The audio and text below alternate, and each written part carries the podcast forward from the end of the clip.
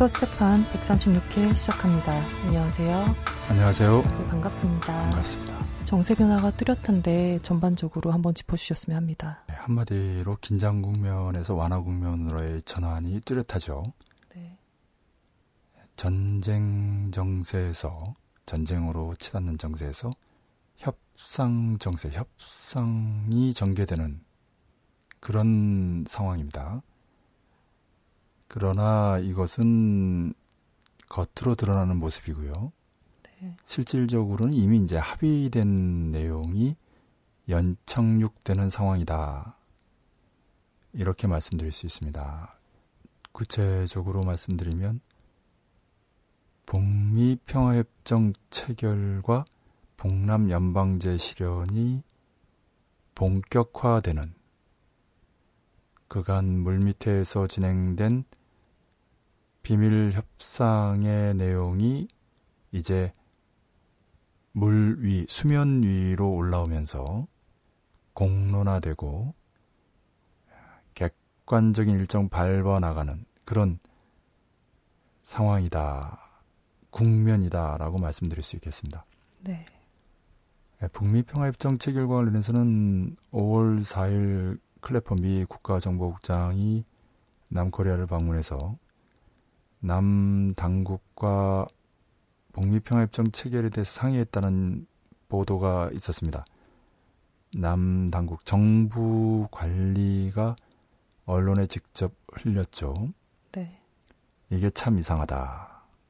이 부분만 잘 이해해도 정세의 맥을 짚을 수 있다. 이렇게 말씀드릴 수 있습니다. 좀 이따 자세히 말씀드리죠. 그리고 3월 말에 캐리 방북설이 있었죠. 미 국무장관이 3월, 4월 킬리저브 독수리 미남합동군사연습 북침 선제 핵타격 연습이 진행 중에 방북했다. 이것은 심상치 않은 일이죠. 그리고 3월 31일 미국 오바마, 일본 아베, 남 박근혜 3명이 백악관에서 회동을 했는데 기자회견도 하고요. 주접든 모습이었다. 누차 말씀드렸는데 바로 이 즈음에서 기조가 바뀝니다. 3월 25일 장거리 포병대 최후 통첩의 정세가 4월 2일 국방위 대변인 담아 협상 내용이 간접적으로 표현되어 있었죠. 네. 그뿐이 아닙니다. 3월 16일, 4월 30일, 5월 16일 세 번에 걸쳐서 북의 정부 정당 사회단체 연합회의의 특별성명, 연합성명, 공동성명 세 번이 발표됐었죠. 네. 저는 아직도 왜 특별이고 연합이고 공동인지 그 차이는 모르겠습니다만은 특별성명 때에는 수령결사홍이 성전, 능지처참, 짓뭉개버리겠다 이렇게 했습니다. 박근혜를. 그리고 이제 연합성명에서는 백승의 신하 이겼다 이렇게 얘기하고요. 네. 공동성명에서는 과거 불문 선택 잘해라 이렇게 얘기하고 있습니다. 네. 이게 무슨 말씀이냐면 3월 말에 캐리 미 국무장관의 방북설이 있는데 또 3월 31일 세 정상들의 회동이 있었는데 뭔가 분위기가 달라진. 그 전에는 북이 전쟁하겠다. 박근혜와 관련해서는 능지처참하고 1000번을 회를 뜯는 거죠. 짓뭉개버리겠다. 마치 벌레를 발로 밟아버리듯이. 그러더니 이제 4월 30일 이제 독수리 연습까지 끝났죠. 네. 이겼다라고 했어요. 그렇게 살짝 찍고 5월 16일에는 이때 이제 5.16 쿠데타죠. 네, 박정희, 박근혜 선친의 군사 쿠데타. 남 역사의 완전한 흑역사죠. 가장 어두운 시기. 네. 그 기념일에 뭐라고 얘기했냐면 과거를 불문에 붙이겠다 이렇게 했습니다. 과거 불문의 원칙이라는 것은 1993년 김일성 주석의 전민족 대단계 10대 강의의 마지막 항에 나오죠. 유명한 조항입니다. 1년에 364일 동안 천일공노한 일을 저질렀어도 마지막 하루 반성하고 마지막 하루 다시는 안 그러겠다라고 하면서 통일의 길로 나서면 모든 걸 용서해주는, 이게 바로 과거 불문의 원칙이거든요. 네. 인류 역사상 있어 본 적이 없는 통일전선 원칙이에요. 네, 물론 이거는 민족 내부에만 적용이 되죠. 외세에는 적용이 되지 않습니다. 북은 미국에게 과거 불문이라는 표현을 한 번도 쓴 적이 없습니다. 비록 배상이 없이 수교를 한다고 하더라도 언젠가는 받아낸다 이렇게 되는 거죠. 그러나 이제 남과 관련해서는 이제 가족이다 이렇게 되는 겁니다. 네.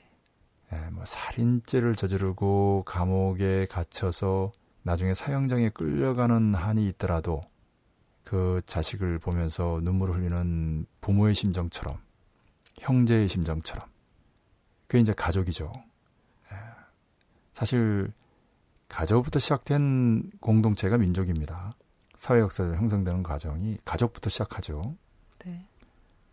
시족, 부족, 민족 뭐 이렇게 되는데, 그래서 북에서 가끔 그런 표현도 씁니다. 집안 문제를 가지고 딴 데 가서 왜 자기 가족 험담을 하냐 이거예요. 이 집안에서의 문제는 이 집안에서 풀어야지 왜 옆집에 가서 험담을 얘기하냐 이거죠.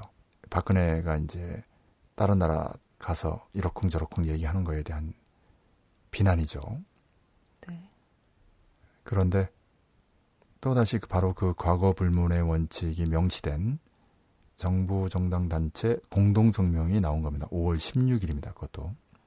이것은 정세가 뚜렷이 바뀌고 있다는 것을 단적으로 보여주죠. 예, 실제로 키르졸브 독수리 연습 기간이 지나서 북과 미 또는 미남, 미국과 남측 당국 간의 군사적 대결 양상이 사라졌죠. 네. 사실상 사라졌습니다. 그 여지는 남아 있습니다만은. 그래서 그 군사적 대결 상태가 사라짐으로 생기는 완화의 국면이기도 하지만은 단순히 공백 상태가 아니라 협상으로의 전환이 뚜렷한 상황입니다. 그러다 보니까 메이데이 또 5.18 기념행사 5월 14일 날 광주에서 있었죠. 박태진고가 기본적으로 사라졌다. 민주노총은 위원장까지 구속돼 있음에도 불구하고 심상치 않은 변화의 조짐이 있는 것이죠. 마침 국방위 대변인 담화로 우리가 이제 군사적 조치를 취할 테니까 남측 당국은 호응해라. 이례적으로 김기남 부위원장이 담화를 발표하고 조평통 서기국장, 그 이전에 해외동포 원어위원회 책임자였죠. 또 요기로민족공동이 북측 위원회 책임자도 담화를 발표했습니다. 하층통일전선이죠. 그리고 인민무력부가 남측 군사당국과 회담을 열자라고 메시지를 보냈죠. 네. 물론 남측 당국은 바로 거부했습니다. 이에 대해서 남측의 그 동아일보를 비롯한 보수 언론들은 호응했어야 된다라고 하면서 정부의 그 대처에 대해서 비판했죠. 네. 여기서 이제 주의할 점은 이제 군사 당국 회담이라는 것이 단순히 우연히 나온 것이 아니라 35년 만에 당대회, 7차 당대회 총화보고에 명시된 내용이라는 것입니다. 북이 조국의 자족 통일을 위하여라는 과제에서 국가보안법까지도 법률적 장애라고 추상화시킬 정도로 표현된 문건에서 이례적으로 북남 군사 당국 회담을 못 박았죠. 네. 그리고 5월 달에 이를 중심으로 해서 전격적인 제안과 함께 다발적인, 연발적인 대화 제의, 평화 공세가 진행되고 있습니다. 이것이 단순히 선전적인 측면이냐, 그 이상의 실질적인 의미를 가지느냐, 후자라고 봅니다. 네. 그래서 오늘 이에 대한 이야기를 집중적으로 했으면 합니다. 네. 그래도 북미 관계, 북미 평화협정 체결과 관련한 내용은 먼저 설명이 돼야 할 것 같습니다. 예, 그렇죠. 현 정세를 북미 평화협정 체결과 북남 연방제 실현이 본격적으로 제기되고 진행되는 정세, 쉽게 말하면 임박한 정세다 이렇게 말씀드릴 수 있는데요. 네. 예, 당연히 북미 관계가 먼저 풀려야 북남 관계도 풀립니다. 왜냐하면 미국과 남측 당국과의 관계가 본질적으로 제국주의와 식민지의 관계이기 때문에 그렇습니다. 그런 의미에서 보면 클래퍼가 북미 평화협정 체결을 남측 당국과 상의했다는 것은 이해할 수 없죠. 네. 언제부터 제국주의 상전이 식민주구와 상의했는가. 심하게 말씀드리면 주구의 한자어가 이제 그런 뜻이죠. 네. 언제부터 주인과 사냥개가 상의를 했는가. 통고라도 하면 다행이죠. 그래서 상의했다는 말이 이상하다. 16개 미 정보기관을 총괄하는, 그리고 백악관에서 매일 대통령에게 직보하는 클래퍼가 직접 와서 상의했다. 이상하죠. 상의를 하는 순간 남측 당국은 아마 충격에 빠졌을 것입니다. 정신적 공황 수준에서. 그리고 당연히 반대했죠. 상의를 했다면, 다시 말씀드려서 남측 당국의 의견이 뭐냐라고 물었다면 당연히 철저히 반대한다고 했을 겁니다. 왜냐하면 베트남에서 파리 평화조약이 체결된 뒤에 1973년이죠. 2달 만에 남베트남에 주둔한 미군이 철수했고요. 그 뒤 2년 만에 남베트남 정권이 붕괴했고요. 그 뒤 1년 만에 통일이 됐습니다. 이런 역사적 경험 때문에 남측의 수구 세력에게 평화협정이라는 것은 곧 미군 철수고 남측 정권의 붕괴고 이른바 적화 통일이고 이렇게 되는 거거든요. 네. 그러니까 절대로 이것은 찬성할 수 없는 거죠. 근데 미국이 상의했다? 그 사실을 언론에 흘렸다? 이게 말이 되는가? 상의했으면 반드시 반대했을 것이고, 어차피 비공개로 방문한 것인데 본인이 반대한 것, 즉 평화협정을 체결하자는데 반대한 내용을 반대했다는 말을 빼고 언론에 흘렸다? 네, 그럴 경우에는 일반적으로 그냥 침묵하죠. 네. 왜냐하면 그 평화협정 체결에 대해서 상의했다는 그 자체가 수구 세력에게 절대적으로 불리한 내용이기 때문에, 또 그에 반대했다는 견해가 역시 국민들에게 안 좋게 비치기 때문에 굳이 언론에 얘기할 필요가 없는 거죠. 그런데 얘기했다. 그것은 상의가 아니라 통고를 했기 때문에 그렇습니다. 통고. 일방적으로 알린 거죠. 나아가 남 당국이 언론에 공개하라고 미국이 거기까지 지시했을 겁니다. 이런 경우는 지시 복종의 관계죠. 네. 상전과 주구의 관계이기 때문에 그렇습니다. 그러니 언론에 공개하지 않을 수 없는 거죠. 그래서 정말로 이상한 언론 보도가 하나 나온 겁니다. 상의할 리가 없는데 상의했다라고 하고, 그렇게 상의했으면 정말로 불리한 사실이기 때문에 언론에 공개할 이유가 없는데 공개한 거죠. 다시 정리하면 미국이 북미 평화협정 체결이 임박했다라고 통고한 것이고, 그것을 남 당국이 스스로 언론에 공개하라라고 지시한 것이고요. 그 목적은 이렇게 함으로써 미국은 어쨌든 남 당국의 의견을 들었다는 모양새를 갖추는 것이고, 그 발표가 된 뒤에 남측의 수구 세력을 비롯한 보수 세력들의 충격을 상대적으로 완화시키는, 연착륙시키려고 하는 거죠. 예, 물방울 하나에 온 우주가 비킨다고 했습니다. 이 짤막한 언론 보도 내용을 통해서 우리는 코리아 반도의 대전환이 임박했다라는 그 징후를 읽을 수 있습니다. 네. 그래서 3월 말 캐리 방북설이 한 90% 정도의 신뢰도로 인터넷에 공개됐는데, 클래퍼가 5월 초에, 그것도 7차 당대회 직전의 박람회에서 북미 평화협정 체결을 검토 중인 그 사실을 남 당국을 통해서 언론에 보도되게 하는 이런 모습을 통해서 90%의 신뢰도가 95%, 아니 그 이상으로 올라갔다. 다시 말씀드리면 북미 평화협정 체결을 위한 북미 간의 비밀 협상이 이제는 수면 위로 올라오고 있다라는 말씀입니다. 네. 예, 북미 평화협정 체결이 임박했다는 것은 북이 35년 만에 열린 당대회 총화보고서에서 북남 군사 당국회담을 부각했기 때문이기도 합니다. 예, 구체적으로 말씀드리면 북은 언제나 군사 문제는 북미 간에 풀었습니다. 왜냐하면 미국이 군사적인 측면에서 주된 대상이고 전략적인 대상이기 때문에 그렇습니다. 네. 그리고 남당국은 부차적인 대상이고 전술적인 대상이죠. 그것은 미국이 남군대의 작전권을 틀어주고 있고 전략무기를 가지고 있고 주도해서 미남 합동군사연습, 나아가 일본까지 끌어들이고 있죠. 네. 또 북침 선제 핵타격 연습을 매년 벌리고 있기 때문입니다. 그런 미국과의 군사 문제가 해결되지 않고 북남 군사 당국자들이 모여서 무슨 결정을 하겠는가. 실제로 작년 8월 사태 때 김관진 전 국방부 장관이고 청와대 안보실장이죠. 박근혜 오른팔입니다. 43시간 마라톤 접촉을 해서 8.25 합의를 했는데 넉 달 좀 지난 1월 8일 날 대북 확성기 방송을 재개하면서 8위 합의를 백지장으로 만들었죠. 네. 북남 군사 당국자 간의 회담이라는 것이 이렇게 모맥한 것입니다. 그런데 35년 만에 열린 당대회 기본 문건에서 국가보안법조차도 법률적 장애라고 추상화시키면서 표현하는 그런 와중에 북미 간의 군사 문제는 뺀 채, 전략적인 문제는 뺀 채 전술적인 북남 군사 당국 회담을 제기하는 것은 안 맞죠. 이상하죠. 이것은 한마디로 북미 평화협정 체결이 이미 기정사실화된 상태에서 전략적 문제가 해결된 전제하에서 전술적 문제인 북남 군사 당국 회담이 일정에 오르고 있는 것이고, 그것을 딛고 북남 순회회담으로 나아간다라는 코리아 반도의 현 상황의 본질, 전략적인 큰 흐름의 빙산의 일각처럼 드러난 표현이 아니냐라는 설명입니다. 네. 다시 말씀드려서 클래퍼가 갑자기 당대회 직전에 남의 나라 와서 한 번도 한 적이 없는 북미 평화협정 체결에 대해서 남 당국의 의견을 묻는다니, 사실 그걸 모르겠어요. 뭐 여러 정보 채널을 통해서 들어봐도 되고 묻지 않아도 너무나 분명하지요. 일관되게 반대해 왔으니까. 이런 희한한 모습.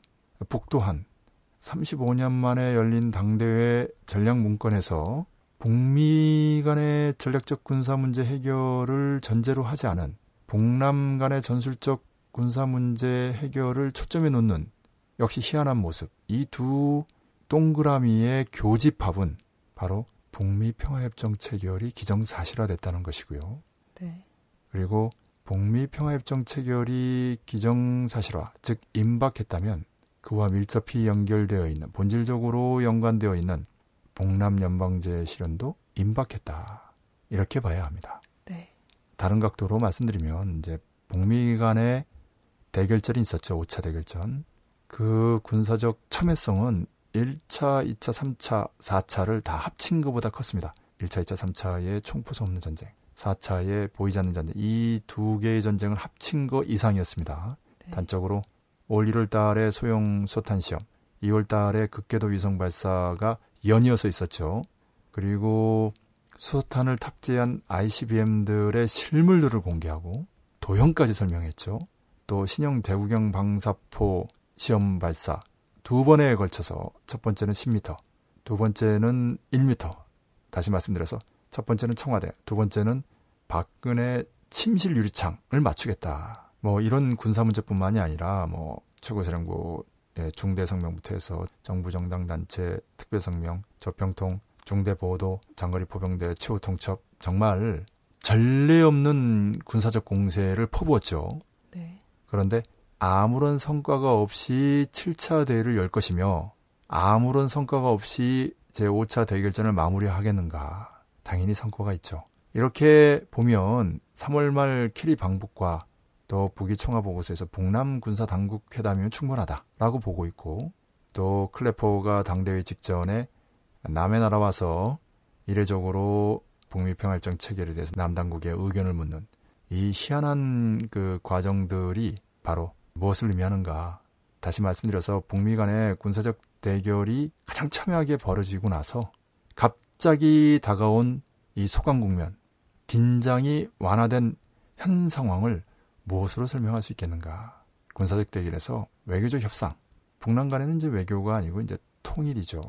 다시 말씀해서 이제 북과 미남이 합쳐져서 대결전을 펼쳤는데, 군사적인 대결전을 이제는 북미 간의 외교, 북남 간의 통일의 협상이 진행되는, 이미 진행된 것을 확인하는, 언론과 세상에 공개하면서 연착륙시키는, 왜냐하면 그 파급력이 수소탄급이기 때문에 그렇습니다. 왜 안 그렇겠어요? 네. 베트남의 역사적 경험이 있는데. 그래서 북과 미국이 매우 조심스럽게 예술적으로 다루고 있는 거죠. 그러다 보니까 이례적으로 국방위 대변인 담화로 곧 군사적 조치를 취할 테니까 남당국이 호응하라, 이런 희한한 성명까지 나오는 거죠. 통일과 관련된 건데 갑자기 김기남 사상담당 부위원장이 담화를 발표한다든지, 사실 그 담화 내용이 특이한 내용도 아니에요. 근데 이제 뭐 이를테면 뭐 대남 담당하고 있는 김영철 부위원장이 담화를 발표한다면 이해가 되잖아요.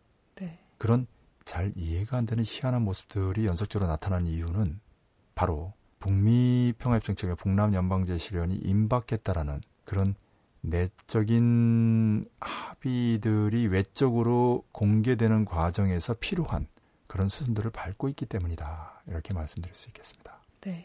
네, 방금 수순을 말씀하셨는데요. 그렇다면 북남 연방제 실현과 관련해서 순회회담도 임박했다고 볼 수 있는 건지요? 예, 그렇죠. 그런 의미에서 보면 박근혜가 참 운이 좋은 사람이다. 여성이라서 북이 봐주는지는 모르겠습니다만은 박근혜가 방북하게 될 것 같습니다. 네. 아니면 박근혜가 물러나고 그 다음 대통령이 방북하겠죠. 그래서 총선 참패, 반기문 절름발이 그고 할배들마저 침뱉고 돌아서고 새누리당 원로들마저도 진박을 해체하고 당을 떠나라라고 하는 박근혜가 완전히 사면초가에 몰리는 이란 한번 갔다 왔습니다면 이제 52조 희색이 만면에서 이제 돌아왔는데 한겨레 보도에서도 잘 나와 있습니다만은 그 85%가 우리가 투자하는 거다. 수십 년에 걸쳐서야 회수되는 것이고 이제 사우디와 이란의 건설 수주의 차이점이죠. 사우디는 자체 자본으로 하는데 이란은 우리 보고 자본을 내라고 하는 거죠. 네. 그러면서도 50%는 이란의 자원과 인력을 써야 된다. 이런 전제 조건이면 과연 이게 성과냐, 세일즈 외교라고 할 수 있느냐. 히잡까지 두르고 하메네이 최고 리더가 박근혜에게 야단까지 쳤죠. 미국이 휘둘리지 마라. 그러니까 이제 박근혜가 한 건 뭐냐면 52조의 85%를 우리가 내는 그렇게 해서 서서히 수십 년 동안에 걸쳐서 보존이 되는 그걸 이제 히잡까지 두르고 야단까지 맞으면서 이게 성과냐. 성과라면 성과겠죠. 하도 지금 건설 수주가 중동 경기가 최악이기 때문에 그런데 그게 아니라 이란을 통해서 뭔가 들은 거 아니냐. 이란이 북한함을 이어주는 메신저 역할을 한 거 아니냐. 물론 미국이 용인하는. 사실 이란에는 북의 정권 대표도 있죠. 아무리 이제 사전에 북미 간의 큰 그림이 합의돼도 구체적으로 일이 진행되는 데서는 바둑처럼 수순이라는 게 있죠. 네. 그런 측면에서 가장 적중한 수순 절차를 찾아내고 언론들의 눈을 피해서 진행시켜 나가는 원래 비밀스럽게 진행돼야 별말이 없는 거죠. 그래야 발표됐을 때 충격파, 임팩트도 크고요. 순회담은 필수죠. 그렇지 않고 어떻게 연방제를 실현할 수 있겠어요. 이번에 이제 당대회 총화보고에서는 내외에 선포된 연방제 이런 표현이 나옵니다. 연방제는 이미 합의가 됐다는 얘기죠. 6.15 공동선에서 나지난기 연방제와 연합제의 공통성, 이 공통성을 인정하고 그것을 살려나가는 방향에서 통일 이루자라고 합의하지 않았습니까? 그러니 이 6.15 공동선언 가지고 연방제 합의가 이루어졌다라고 할 수는 없죠. 그런데 그 다음에 그 실천 강령인 14선언이 합의되면서 선언의 통일이라는 글자는 단 한마디도 나오지 않습니다만은 사실상 낮은 단계 연방제가 아니냐. 그런 의미에서 보면 6.15 공동선언, 14선언은 낮은 단계 연방제를 합의하고 내외에 선포한 그런 역사적인 문헌이 되는 거죠. 이 6.15 공동선언 옆 14선언을 재확인하고 이제는 실현하는 것만 남은 거죠. 네. 그런 측면에서 북이 이번에 조국의 자적 통일을 위하여 조국 통일 3대 헌장을 실현하기 위한 투쟁 방침으로 민족자주 민족대단결의 기치를 높이 들고 평화보장과 연방제 실현을 강조하는 이제 평화보장과 연방제 실현이 목표고 민족대단결이 수단 역량이고 민족자주 반미자주 운동이 바로 이제 방법이 되겠습니다. 네. 이러한 투쟁 방침 쉽게 말씀드리면 이제 4대 투쟁 방침을 제출했는데요. 이렇게 평화보장과 연방제 실현이라고 지금 북미 평화협정 체결을 핵으로 하는 동북아 평화보장 체계입니다. 오늘은 이 정도만 설명하죠. 그리고 북남 연방제 실현입니다. 다시 말씀드려서 북미 관계와 북남 관계의 가장 중요한 전략적 과제, 평화협정, 연방제 이 두 목표가 이렇게까지 선명하게 드러난 적이 없었습니다. 네. 다시 말씀드리면 본질에 가까워졌다 이런 말씀이고요. 그리고 일전에도 말씀드렸습니다마는 조국의 자적 평화 통일이라는 7차 당대회 조국 통일 과제가 7차 당대회에서는 조국의 자적 통일로 바뀌었다. 평화자가 빠졌다. 이것은 통일에는 이제 평화적 방법과 비평화적 방법이 있는데 북은 평화적 방법으로 통일하려고 연방제를 제안했다. 북의 사회주의 제도와 남의 자본주의 제도를 인정하는, 공존하면서 평화적으로 통일하는 유일한 통일 방안이죠. 네. 그런데 남은 제도 통일을 주장하면서 흡수 통일, 전쟁 통일, 즉 비평화적인 방법으로 통일을 하겠다고 한다.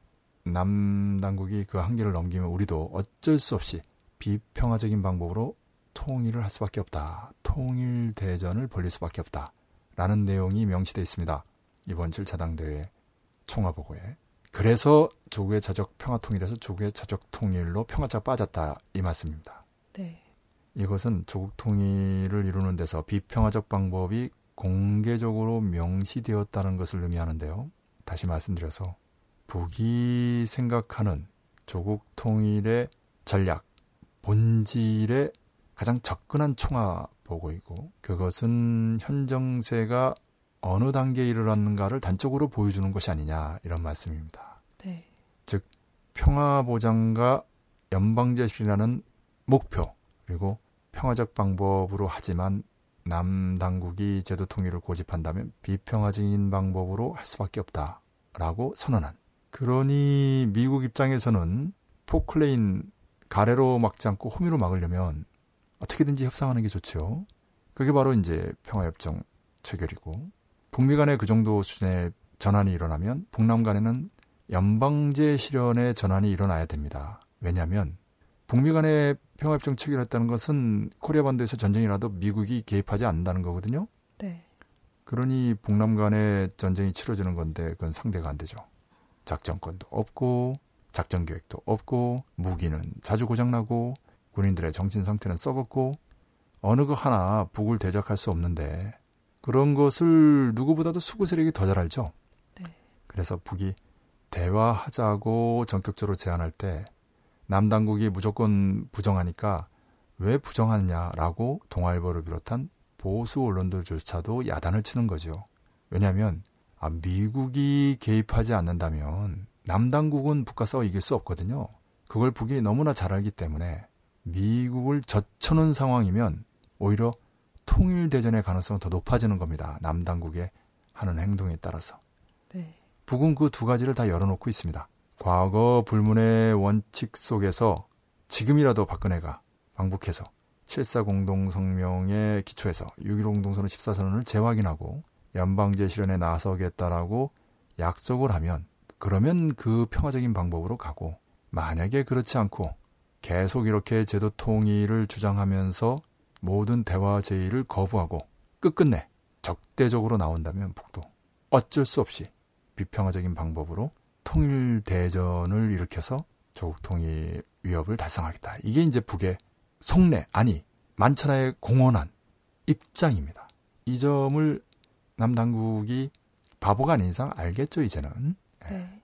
혹시 몰라서 이렇게 해설도 해주니까 참고해서 모두가 다 잘 사는 좋은 길이 있는데 왜 굳이 자기들만 죽는 길로 가려고 하겠어요. 그렇죠?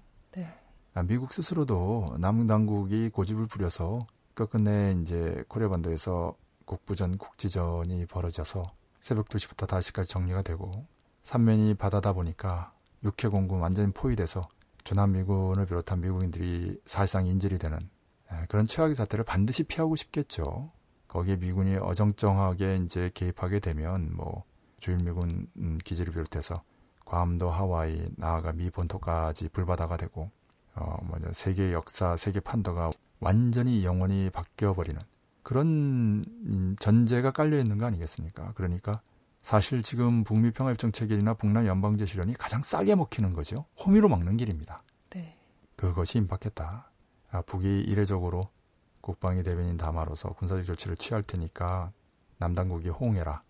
또 인민무력부가 실제로 그런 제안을 하고 5월 말 또는 6월 초에 만나자.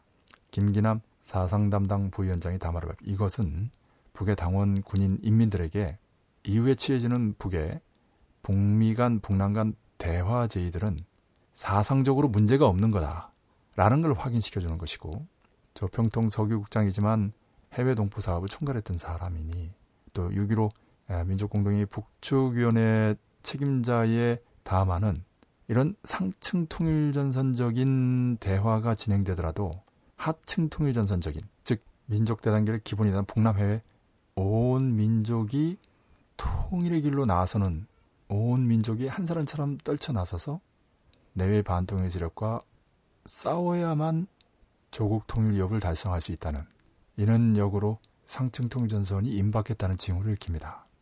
네, 여기까지 하겠습니다. 네, 6.15가 20일 남았는데요. 북미평화협정 체결과 북남 연방제 실현을 위한 전 민족적인 관심과 투쟁이 그 어느 때보다 절실한 때라는 생각이 듭니다. 오늘도 수고하셨습니다. 수고하셨습니다.